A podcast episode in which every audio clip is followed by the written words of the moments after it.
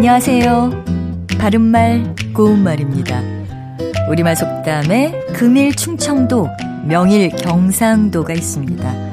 일정한 주소가 없이 이곳저곳으로 정처 없이 떠돌아다닌다는 것을 비유적으로 이르는 말인데요.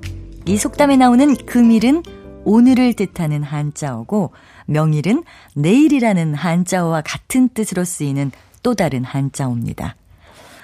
오늘을 기준으로 해서 그 전과 그 후에 오는 날을 가리키는 말을 시간 순서대로 해보면 그제 또는 그저께, 어제, 오늘, 내일, 모레, 글피, 그글피 이렇게 되는데요. 이 중에서 내일만 유일하게 한자옵니다.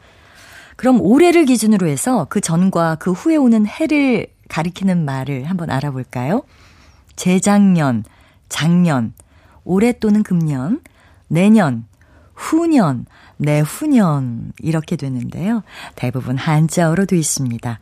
작년은 지난해라는 고유어 표현이 있고 내년은 보통 다음 해라고 우리가 말하기는 하지만 이것이 한 단어로 된 표현은 아닙니다. 그 외에도 우리가 자주 사용하지 않아서 잘 모르는 우리 고유어 표현들이 있는데요. 그렇게와 그끄럽게라는 표현이 있습니다.